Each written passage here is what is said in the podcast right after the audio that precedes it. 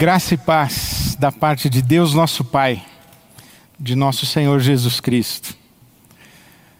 Onde você estiver e quando você estiver, que a boa mão de Deus seja sobre você e a sua casa. Cuidar é o novo eu te amo.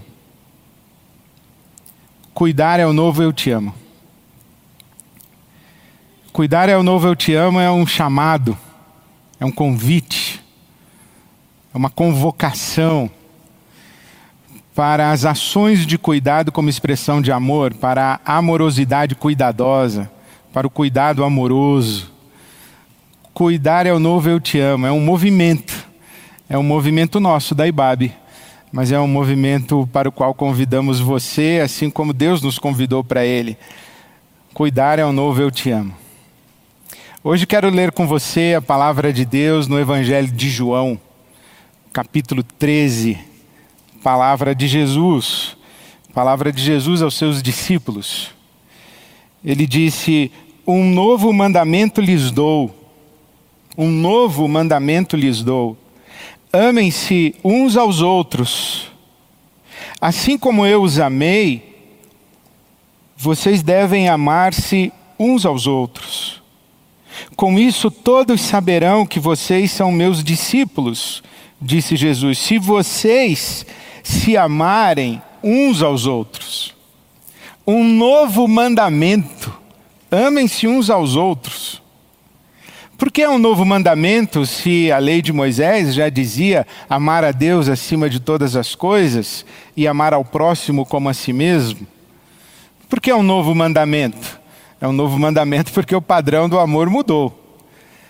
Na Torá se dizia amar ao próximo como a si mesmo.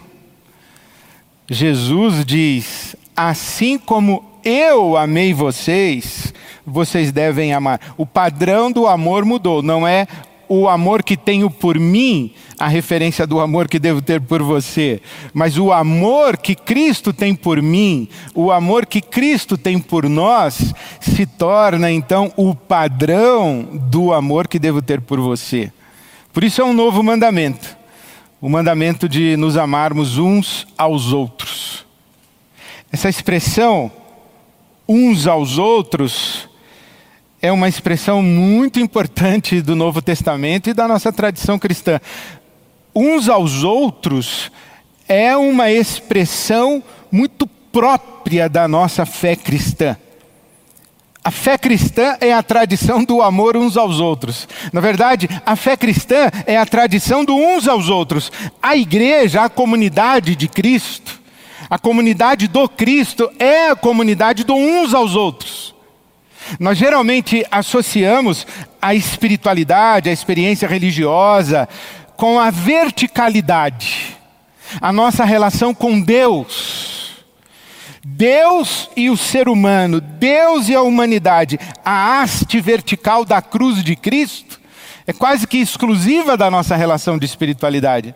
Entretanto, para a tradição cristã, a haste horizontal uns aos outros é fundamental. Não existe a possibilidade da relação vertical, da nossa relação com Deus, sem a relação entre os irmãos. Isso estamos conversando já. João, apóstolo, disse: não se pode dizer que amamos a Deus a quem não vemos, se não amamos os irmãos a quem nós vemos. Então, essa relação de amor a Deus e amor ao próximo estão imbricadas. Os dois mandamentos, na verdade, amar a Deus sobre todas as coisas e amar ao próximo, são um só e um mesmo mandamento. Por isso que uns aos outros é parte essencial, constitutiva, fundamental da nossa experiência cristã, uns aos outros. O Novo Testamento fala, pelo menos em 27 mandamentos uns aos outros. Amar uns aos outros é um mandamento. Jesus disse: um novo mandamento. Veja bem, amar não é um sentimento, amar é um mandamento. Amar exige um tipo de comportamento. uma postura, uma ação. E nós estamos dizendo que cuidar é o novo eu te amo. O ato de cuidar, ou, ou o gesto de cuidar, ou gestos cuidadosos, são expressões do amar. Porque amar é ação. Não existe amar de foro íntimo. Quem ama, cuida. Se não cuida, não ama, só diz que ama. Cuidar é o novo eu te amo. Amar é mandamento. Mas dentro desse mandamento do amar uns aos outros, existem muitos outros mandamentos. Orar uns pelos outros, confessar os pecados uns aos outros, suportar uns aos outros, levar as cargas uns dos outros, aconselhar uns aos outros, servir uns aos outros, lavar os pés uns aos outros. A palavra de Deus fala no Novo Testamento pelo menos 27 mandamentos chamados recíprocos, uns aos outros. A igreja é a comunidade do uns aos outros. A igreja é a comunidade dessa espiritualidade horizontal, banhada, animada, originada, abençoada pela relação vertical. É na experiência do amor de Deus que amamos uns aos outros, mas somente na experiência do amor uns aos outros experimentamos o amor de Deus. Eu não sei se você me ouviu a semana passada, mas no último sermão dominical, eu disse, na verdade, lendo a epístola de João, na tradução da Bíblia, a mensagem, quando João diz: Se você não ama o seu irmão, o amor de Deus desaparece. E foi você quem fez desaparecer, porque é nessa experiência do uns aos outros que nós temos a experiência do amor de Deus. Isso é muito importante na nossa tradição espiritual e na nossa experiência cristã. Algumas pessoas dizem assim: primeiro nós recebemos o amor de Deus, depois nós damos o amor que recebemos aos nossos irmãos. Há uma relação de causalidade. O amor de Deus derramado nos nossos corações é a causa do amor ao próximo. Sim, essa é uma perspectiva possível de entendimento da Bíblia, mas não é assim que eu entendo. O que acredito que a palavra de Deus ensina para nós é que nós não experimentamos o amor de Deus senão na relação do uns aos outros, senão na comunhão uns com os outros. Enquanto não estamos na, na ciranda, na dança do amor uns aos outros, o amor de Deus fica abstrato, ele fica uma fumaça. É por isso que tem muita gente que diz: Eu não sinto que Deus me ama, ou eu sinto Deus distante, ou eu não sinto Deus ouvindo as minhas orações. Eu sinto que estou falando sozinho. A resposta do Novo Testamento para esse tipo de sensação é uns aos outros. A experiência cristã é uns aos outros. A igreja é a comunidade do uns aos outros. Quero ler para você a carta de Paulo aos Tessalonicenses, no capítulo 5, os versículos de 12 a 14. Diz assim: Peço a vocês, irmãos, que tenham consideração para com os que se esforçam no trabalho entre vocês e que os lideram no Senhor e os aconselham. Tenham-nos na mais alta estima com amor por causa do trabalho deles. 1 aos Tessalonicenses 5, 12 e 13. A outra tradução diz: que tenham em estimada honra aqueles que trabalham entre vocês e presidem sobre vocês. Para presidir sobre é preciso estar entre. E aqui o apóstolo Paulo está falando dos presbíteros, das presbíteras, dos líderes, por isso que a NVI, a nova versão internacional, traduziu o versículo 12 com aqueles que lideram vocês, os líderes. Mas a experiência do amor não é uma experiência de líderes liderados. Clero, rebanho.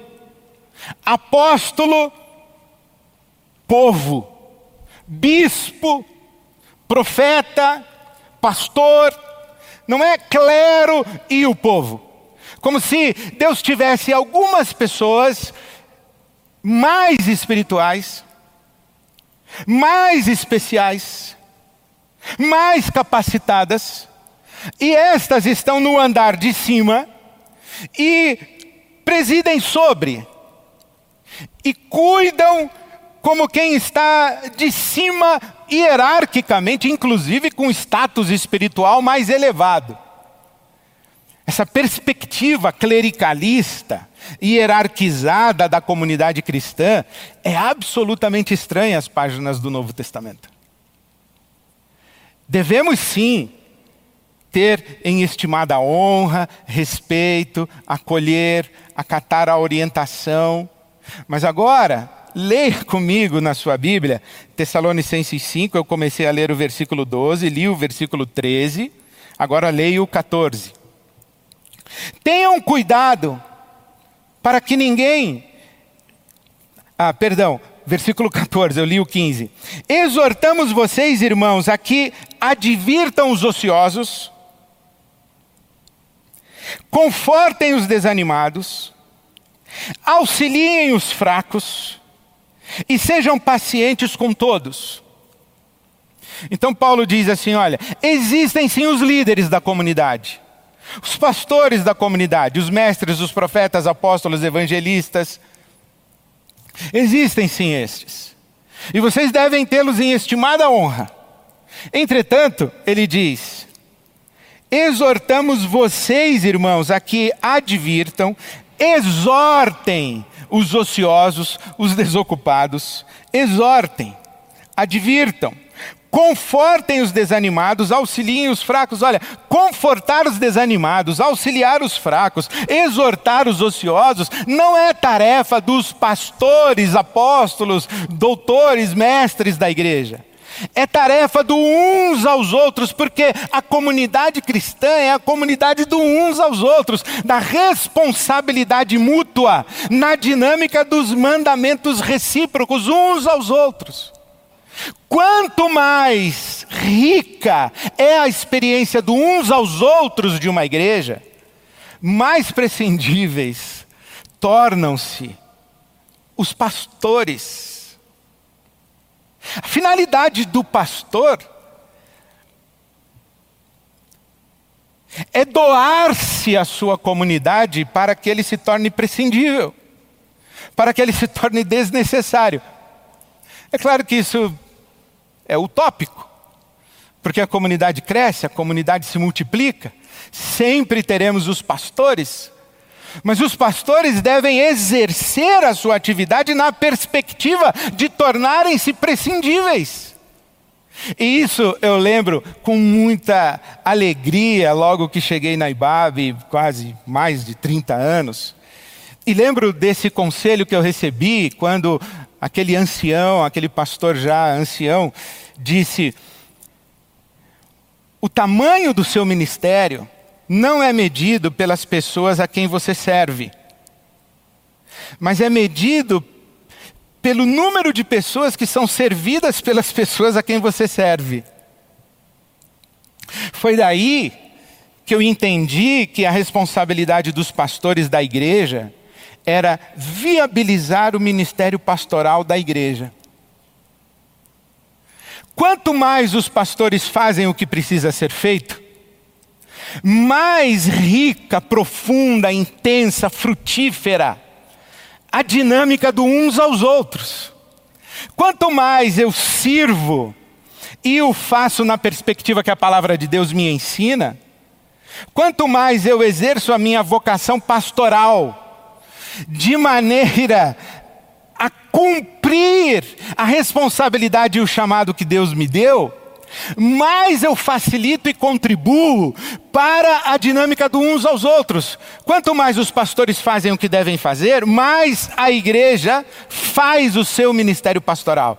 Bom, você diz, pastor, eu não estou entendendo direito isso que você está falando. Tá, então agora eu vou ler para você Efésios capítulo 4. Efésios capítulo 4, eu começo a ler no versículo de número 11. Diz assim a palavra de Deus. Jesus designou, concedeu, deu à igreja, alguns para apóstolos, outros para profetas, outros para evangelistas, outros para pastores e mestres. Apóstolos, evangelistas, profetas, pastores e mestres. Efésios 4:11. Jesus deu essas pessoas à igreja. Para quê? Qual é a função dessas pessoas? Versículo 12 de Efésios 4. Querendo, querendo o aperfeiçoamento dos santos. A tradução da nova versão internacional, com o fim de a finalidade dos pastores, evangelistas, profetas, doutores, mestres é preparar os santos para a obra do ministério, para que o corpo de Cristo seja edificado. Ora, quem faz a obra do ministério? Não são os pastores, evangelistas, profetas, mestres, doutores, apóstolos, bispos. Não são estes. Quem faz a obra do ministério são os santos. Por isso é que Paulo termina o, o seu argumento nesse capítulo 4 de Efésios, lá no versículo 15. Ele diz assim: Olha, seguindo a verdade em amor, cresçamos em tudo, naquele que é a cabeça, Cristo. Dele, Cristo, todo o corpo ajustado e unido pelo auxílio de todas as juntas, cresce e edifica-se a si mesmo em amor, na medida em que cada parte realiza a sua função. Veja, o corpo de Cristo edifica-se a si mesmo em amor. Seguindo a verdade em amor, o corpo de Cristo edifica-se a si mesmo. Quando cada parte, quando todos fazem a, a vida da igreja acontecer na experiência do amor uns aos outros. Essa experiência de horizontalidade da comunidade cristã é fabulosa.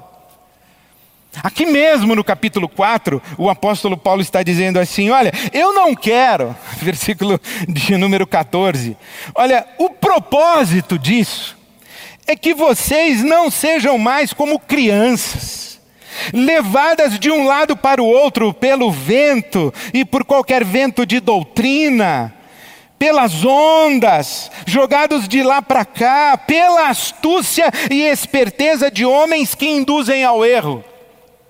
Olha que impressionante. Apóstolos, profetas, evangelistas, pastores e mestres exercem o seu ministério de tal maneira que, que a comunidade, a comunidade é aperfeiçoada, é amadurecida, ela cresce na sua relação com Jesus, ela se torna adulta, não mais criança jogada de um lado para o outro, pelos que induzem ao erro, pela astúcia de homens maus que se valem de sua autoridade espiritual para conduzir as pessoas segundo as suas próprias conveniências e interesses. O que o apóstolo Paulo está dizendo é que uma comunidade que tem profundidade de relações uns aos outros, protege-se a si mesma contra os falsos profetas, contra os lobos, contra os homens maus, porque ela é adulta, porque a experiência espiritual cristã ela é uma experiência de vínculo direto que temos com Jesus Cristo. O cabeça da igreja é Cristo, não é o pastor, não é o apóstolo, não é o profeta, é uns aos outros. E quanto mais nós estamos na dinâmica do uns aos outros, mais os apóstolos, profetas, evangelistas, eles vão se tornando prescindíveis. Esse é o espírito da dinâmica de funcionamento. Quando pastores, profetas, apóstolos, evangelistas, mestres se julgam imprescindíveis ao corpo, eles usurpam do corpo de Cristo o protagonismo que é do corpo de Cristo. Deus não tem homens especiais, mulheres especiais. Deus tem uma inteligência funcional da comunidade. Mas amor não é prerrogativa de pastor, apóstolo, bispo, padre, profeta, freira não. Amor é uma experiência comunitária, uns aos outros. Amar uns aos outros. Quanto mais nós nos amamos uns aos outros, a igreja vai se edificando a si mesma. Eu lembro quando cheguei aqui, eu encorajava as pessoas a que tivessem seus pequenos grupos, suas amizades espirituais. E muita gente queria marcar horário comigo para falar comigo. E, e demorava um pouco e alguém dizia assim: Olha, pastor, não preciso mais falar com o senhor, porque eu já falei com fulano, eu já falei com a irmã tal, com o irmão tal. E eu falei: Ué, não precisa mais de mim? Como assim não precisa mais de mim? É, isso é o Evangelho. O corpo edifica-se a si mesmo, uns aos outros. A dinâmica do uns aos outros, os mandamentos recíprocos funcionando. Eu me lembro um dia, quando a nossa IBAB, que saudade, né? IBAB presencial, reunida, daqui a pouco a gente volta. Mas eu lembro um dia quando eu terminei de pregar e eu desci, era um domingo à noite, e veio um irmão e disse assim: Pastor, eu vim da igreja tal, e eu estou chegando aqui na Ibabe agora, e lá na igreja onde eu estava, eu, eu ia ao apóstolo na, no final da celebração, e ele orava por mim para abençoar a minha semana. Todo domingo eu fazia isso, e hoje eu estou aqui pedindo que o Senhor ore por mim para abençoar a minha semana. Eu falei, ou oh, problemas à vista. E eu disse: Olha, meu irmão, eu vou orar por você hoje à noite com muita alegria, com muito prazer. Mas domingo que vem você pode escolher qualquer pessoa daqui e pedir para orar por você. Porque aqui não funciona o pastor abençoador. O homem de Deus especial abençoador. Aqui é comunidade do uns aos outros. Combinado? Ele ficou meio sem entender, mas pelo menos não, não voltou pedindo oração. Eu espero que ele esteja orando com a comunidade. Da mesma forma, eu me lembro que veio um irmão que amo muito e disse assim: O Ed, uh, da igreja de onde eu venho, quando terminava o culto domingo à noite, nós os pastores, porque ele é pastor e é um homem de Deus, ele disse assim: Nós, os pastores, ficávamos perfilados na frente do altar e faziam filas para que nós orássemos pela comunidade despedíssemos a comunidade. Por que não fazemos isso aqui na IBAB? Por que você não chama os pastores da IBAB e coloca eles aqui em pé e ao final do culto, quem quiser ir embora, vai, pode ir para sua casa, tudo, mas aqueles que quiserem receber uma oração, uma intercessão, podem vir e os pastores vão abençoá-los. Eu disse: Olha, isso é muito bonito, mas nós não fazemos isso porque nós não queremos uma comunidade dependente de pastores e de oração dos pastores. Nós queremos uma comunidade onde todos oram. Nós queremos uma comunidade do uns aos outros, não do pastor aos outros. Nós não queremos alimentar na nossa comunidade a sensação de que se os pastores não orarem, a oração não funciona. Eu me lembro Logo no começo, quando estávamos conversando sobre isso na IBAB, numa reunião de liderança, um irmão, com maravilhosa intenção, disse assim: Olha, nós temos que dividir o nosso rebanho em grupos de tantas pessoas, E quando tiver alguém do seu grupo que estiver enfermo, você vai visitar e diz assim na sua visita: Eu venho aqui em nome do pastor Ed René. Eu ouvi aquilo, arrepiou todos os pelos. E aí ele disse: Eu venho aqui em nome do pastor Ed René e orar por você. Ele não pôde vir. E eu fiquei pensando como é que eu iria reagir àquilo. E imediatamente um outro irmão falou assim: Ô, oh, peraí, eu não vou visitar ninguém em nome do pastor Ed René, eu vou visitar em nome de Jesus. Eu falei: Amém, irmão, é isso. É em nome de Jesus, a autoridade que está na sua vida é de Jesus, não é minha. A igreja é a comunidade do uns aos outros. Nós nos abençoamos mutuamente. Nós nos acolhemos mutuamente, nós nos edificamos uns aos outros, cada um com seus dons. O meu é de ensinar o Evangelho. Abrir a Bíblia e abrir a boca são os dois gestos que melhor sintetizam a minha vocação. E eu faço isso com amor e alegria, eu faço isso com, como um sagrado encargo que eu recebi de Deus. Esse é o meu papel. Eu não sou o único na IBAB que faz isso, no púlpito de domingo praticamente, mas não sou o único. A IBAB tem muitos mestres. Entretanto, quanto mais vivemos a dinâmica do uns aos outros, mais madura, mais adulta, mais profunda, mais frutífera, mais, mais abençoadora é a nossa comunidade. E eu queria terminar essa nossa conversa sugerindo a você como amar uns aos outros. Sugestões muito práticas para você. Como é que eu faço para amar na dinâmica do uns aos outros? Como é que eu faço para viver esse uns aos outros? Você pode fazer três perguntas. Você olhe para uma pessoa, qualquer pessoa, e faça a seguinte pergunta. Primeiro, como eu me sentiria se eu estivesse no lugar dessa pessoa? Simples, não é? Como eu me sentiria se eu estivesse no lugar dessa pessoa? Segunda pergunta. Se eu estivesse no lugar dessa pessoa, o que eu gostaria que fosse feito por mim? Como eu gostaria de ser tratado? Como eu gostaria de ser tratada? O que eu gostaria que fosse feito por mim? São duas perguntas.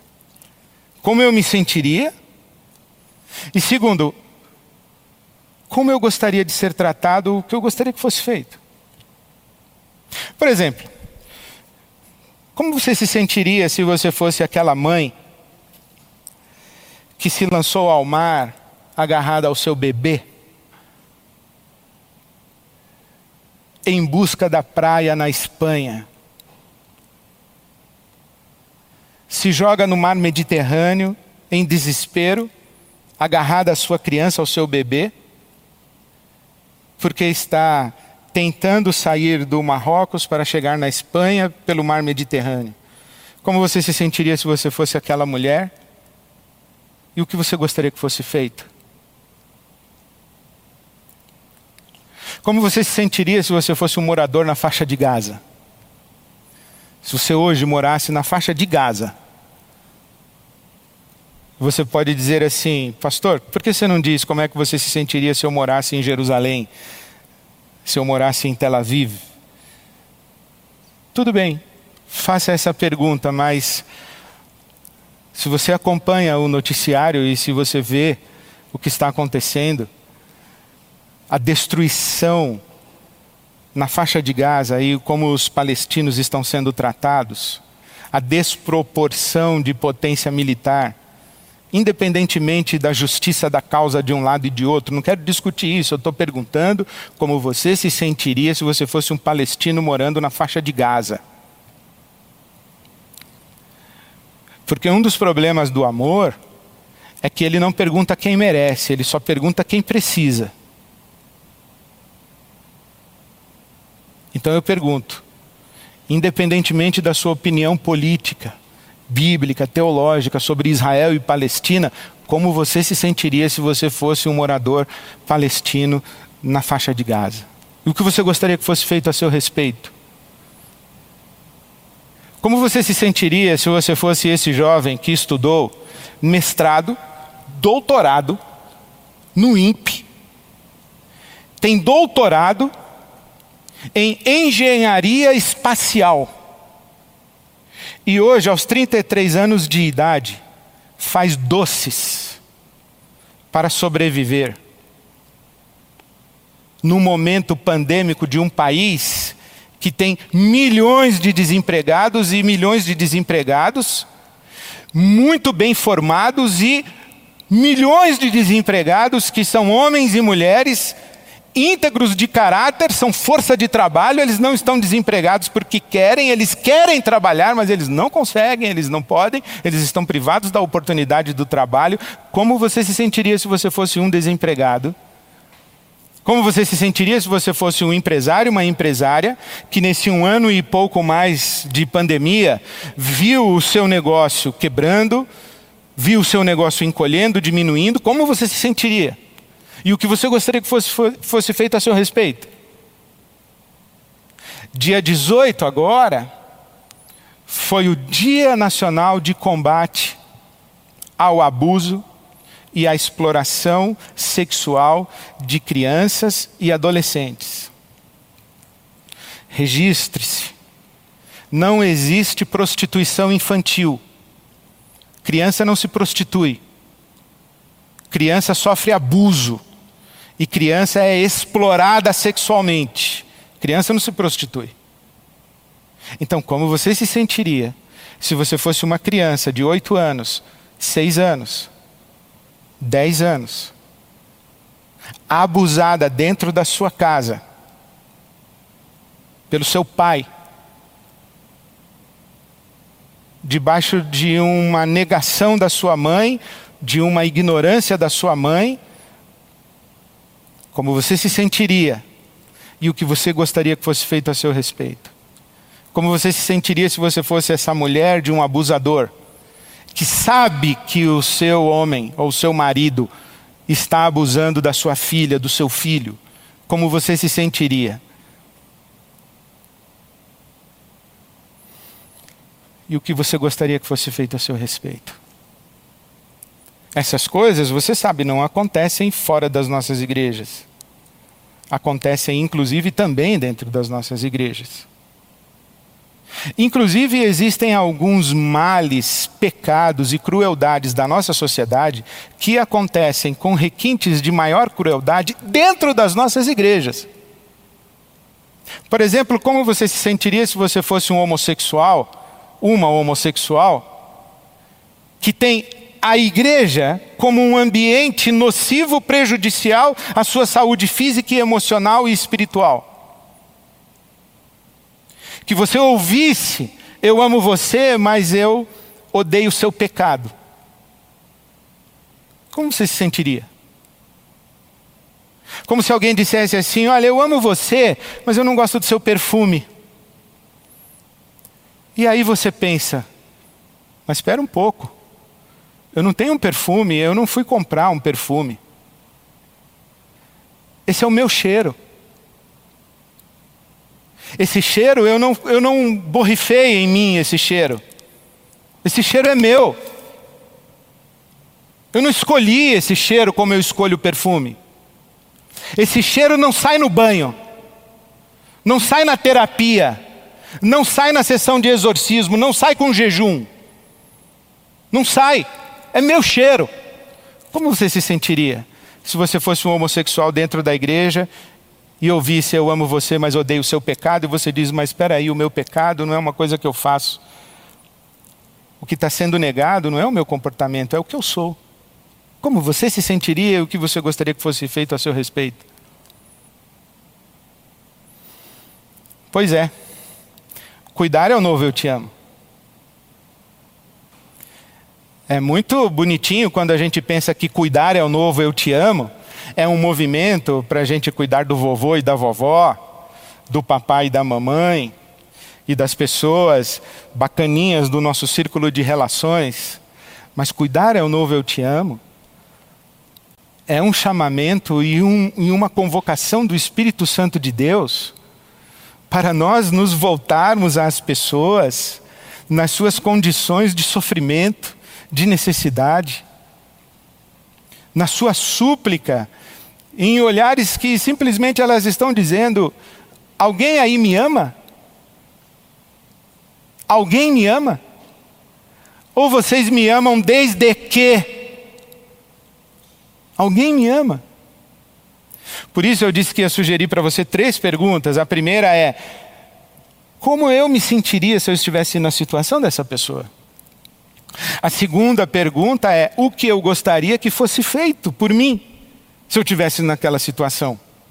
Como eu gostaria de ser tratado, tratada? Mas a terceira pergunta é a que nos implica: o que eu posso fazer por essa pessoa que está nessa situação? Há alguma coisa que o governo pode fazer?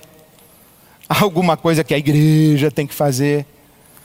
Há alguma coisa que a família tem que fazer? Há alguma coisa que a medicina tem que fazer e pode fazer? Tem, tem um monte de gente para a gente responsabilizar e tem um monte de instâncias e pessoas e, e que a gente pode dizer assim: olha, isso é responsabilidade deles, não é minha, não, é sua, é minha. Por quê? Porque o amor é uma experiência horizontal. O amor é uma experiência de uns aos outros, eu e você, você e eu. Nós somos responsáveis uns pelos outros. Então a pergunta que eu tenho que fazer é: bom, o que, que eu posso fazer pela situação do palestino que mora em Gaza? O que eu posso fazer pela situação dessa pessoa que está desempregada e que eu conheço, sei o nome. Eu tenho o telefone dessa pessoa, o que eu posso fazer por ela? O que eu posso fazer por essa criança? Por essa mulher que sofre o abuso? O que eu posso fazer? Qual é a minha responsabilidade? Porque cuidar é o novo eu te amo não é apenas um movimento de beleza, generosidade, amorosidade cuidadosa e de cuidado amoroso é um chamamento da parte de Deus para vivermos a radicalidade de assumirmos as responsabilidades de uns para com os outros e não fazermos vistas grossas e não preservarmos os nossos corações insensíveis àquelas realidades que acontecem exatamente aqui ao nosso redor. Amar uns aos outros é um chamamento do Espírito Santo de Deus para vivermos a vida de comunidade como Jesus sonhou. Jesus foi muito claro quando ele disse: As pessoas vão saber que vocês são meus discípulos se vocês se amarem uns aos outros. Não adianta ter uma boa declaração doutrinária, não adianta ter uma banda bonita no palco, não adianta ter eloquência no púlpito, não adianta nada disso. Não adianta nem mesmo ter uma estrutura de solidariedade genérica. Rede Bab solidária. Que a IBAB faz. E eu faço o quê? Ah, eu preencho o cheque. Não, não basta. Amar uns aos outros é a experiência de contato. E uma experiência de contato que nos interpela, que nos custa e eu oro a Deus, eu oro muito a Deus que, que o Espírito Santo sopre a você nomes, imagens, pessoas. Quando você colocar a sua cabeça no seu travesseiro para fazer a sua última oração do dia, agradecer a sua vida, o seu dia, descansar nos braços de Deus para o sono da sua noite eu oro que o Espírito Santo de Deus traga uma imagem, uma pessoa, um nome para você. E você imediatamente pergunte: como eu me sentiria se eu estivesse no lugar dessa pessoa? O que eu gostaria que fosse feito por mim? Como eu gostaria de ser tratado e tratada se eu fosse essa pessoa? E imediatamente o Espírito de Deus vai levar você a perguntar: o que eu posso fazer por ela? E eu oro a Deus que você se levante no dia seguinte e que você faça alguma coisa, porque estão ao alcance das nossas mãos. Porque cuidar é o novo eu te amo.